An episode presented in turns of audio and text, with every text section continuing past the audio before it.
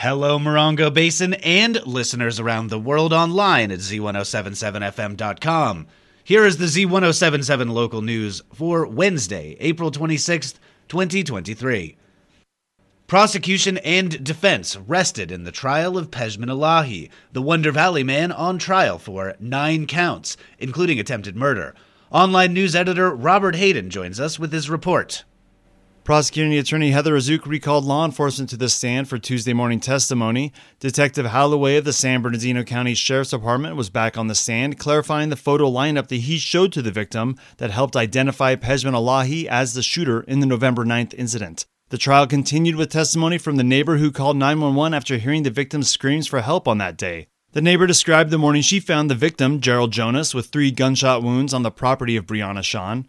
She says at first the yelling wasn't a concern, as they, quote, do get some interesting characters in the neighborhood. But she said when the yelling turned into a desperate screaming for help, she had to scramble over an adjacent fence and found Jonas bleeding on the patio of Sean's residence. The neighbor immediately called 911 and the courtroom listened to a recording of the call.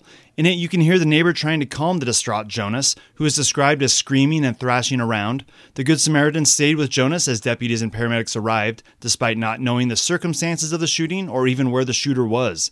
In the call, Gerald Jonas answers both the neighbor and the responding officer's questions of who shot you with the answer Chucky or Brianna's new boyfriend, Chucky. The final testimony came from Deputy Alexander Stumbo, who was one of the first law enforcement on the scene. He confirmed that the name Chucky was used to identify the shooter, which is a known nickname for Pejman Alahi.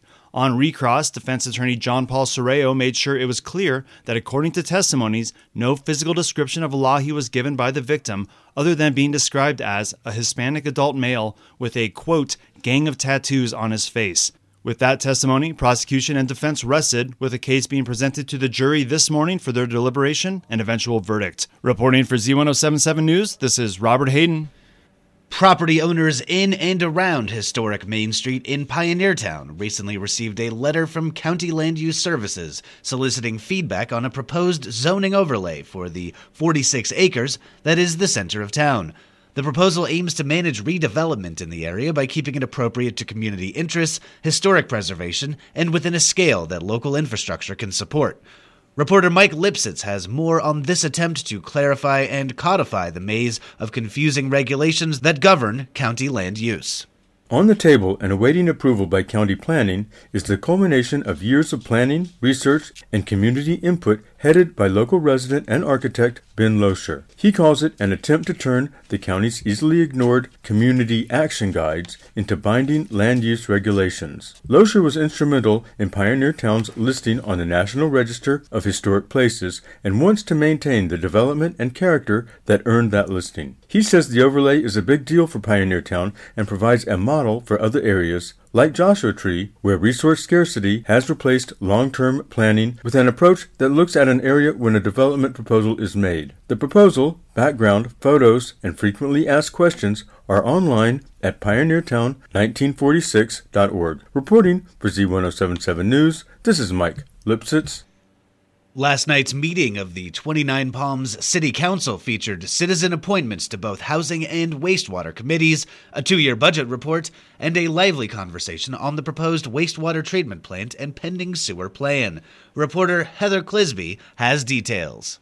The Tuesday night meeting of the 29 Palm City Council featured significant discussions on housing, the city budget, and the proposed sewer and wastewater treatment plant. Councilmember Octavia Scott pulled the Housing Element Annual Progress Report from the consent calendar for comment. While the state has mandated that all California cities must add 1,000 additional units by 2029, the city issued just 25 building permits in 2022 and only a handful this year so far. Finance Director Abigail Hernandez presented a preliminary preliminary two year general fund budget that highlighted city priorities and targeted spending. Hernandez stated that city expenditures are increasing more than city revenues. There will be public hearings on the city's spending plans on May 23rd and June 13th before the council gives final approval in July. The remainder of the meeting focused on the financing and location of the wastewater reclamation project phase 1, rather the wastewater treatment facility for the city's eventual sewer system. The city has conducted several studies, consulted the 29 Palms Water District, and landed on a location, an open area north of Highway 62, west of Utah Trail, and just east of the post office. Residents at the meeting expressed both concerns about unwelcome aromas and excitement over septic free properties. When Councilmember Scott suggested moving the proposed site, City Manager Frank Luckino explained that the city is applying for a time sensitive state grant slated specifically for septic to sewer conversions. The funds are first come, first serve, and the project must be shovel ready. Luckino stated that changing the location would likely mean more studies that would delay the application beyond the June deadline, and the city could possibly miss an opportunity to have the project entirely funded, thus saving residents from upfront costs. The mitigated negative declaration for the project was approved, with Councilmember Scott abstaining. Reporting for Z1077, this is Heather Clisby. At last night's meeting, the Yucca Valley Planning Commission reviewed the Carl's Jr. sign and exterior colors and approved the revisions. The Commission also reviewed the Capital Project Update reports and the Land Development Update report. Hillary Sloan is here with details from last night's meeting.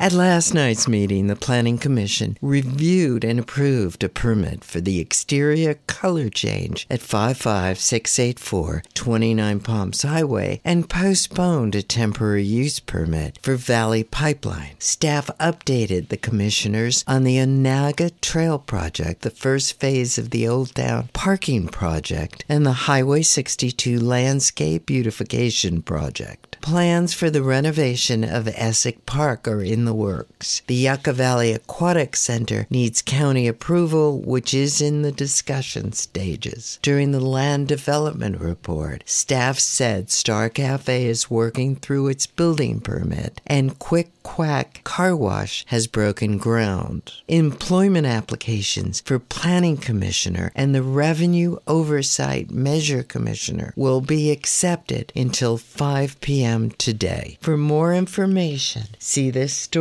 at Z1077FM.com. Reporting for Z1077, this is Hillary Sloan. Last night, the Morongo Unified School District Board of Trustees met for their regular meeting at Joshua Tree Elementary. Assignment reporter Gabriel Hart was in attendance and has the recap for us today. Last night's MUSD meeting was packed with over 120 attendees, much of whom were MTA members showing their solidarity for the impending labor negotiations. A certificate of appreciation was presented to 29 Palms Elementary itinerant behavioral instructional assistant Samantha Seipel, who led the board with the Pledge of Allegiance. MTA President Amber Hanson spoke, quote, in the spirit of joy, celebration, and collaboration, representing the rousing turnout of MTA members. Director of Secondary Curriculum Isaac Horales gave a presentation on the five-year DODEA grant, a $500,000 grant given to MUSD to help transition military connected students. Stacy Smalling and Jason Bolt gave a brief overview of the MTA MUSD Sunshine proposal, urging the board and attendees for their support. Board President Kathy Nelson announced a new expedient format to the board meetings where all agenda items would be covered in one vote from board members unless otherwise contested. All agenda items were passed unanimously by the board. Reporting for Z1077, this is assignment reporter Gabriel Hart. The 29 Palms United Methodist Church has food available this morning for those who need assistance. Bags of non perishable food will be distributed at the church, located at 6250 Mesquite Springs Road in 29 Palms, between 9 a.m. and noon today. Later this morning, directors at the Joshua Basin Water District will convene for a special meeting and workshop. Reporter Mike Lipsitz rejoins us to tell you what's on the agenda. At 11:30 this morning, one of the first items of business will be to administer the oath of office to the district's newly appointed director for Division 2, David Fick. The only other item on the agenda is a workshop session entitled Emergency Management Training. Today's meeting is at the district office on Chollita Road in Joshua Tree. The public may attend in person or remotely via the Zoom platform. Instructions for remote attendance may be found with this story at z1077fm.com. Reporting for Z1077 News, this is Mike Lipsitz. And finally, Theater 29 is seeking wayward lovers and fairies alike for their season finale production of William Shakespeare's A Midsummer's Night's Dream. Arts and entertainment reporter Charlie Thomas urges you to find out what fools these mortals be.